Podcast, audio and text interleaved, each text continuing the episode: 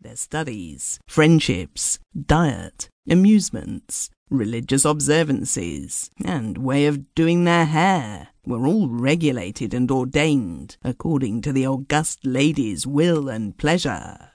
This will help you to understand the sensation of stupefaction which was caused in the family when she unobtrusively and inexplicably vanished. It was as though St. Paul's Cathedral or the Piccadilly Hotel had disappeared in the night, leaving nothing but an open space to mark where it had stood.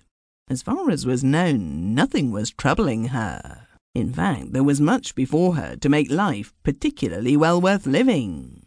The youngest boy had come back from school with an unsatisfactory report, and she was to have sat in judgment on him the very afternoon of the day she disappeared. If it had been he who had vanished in a hurry, one could have supplied the motive. Then she was in the middle of a newspaper.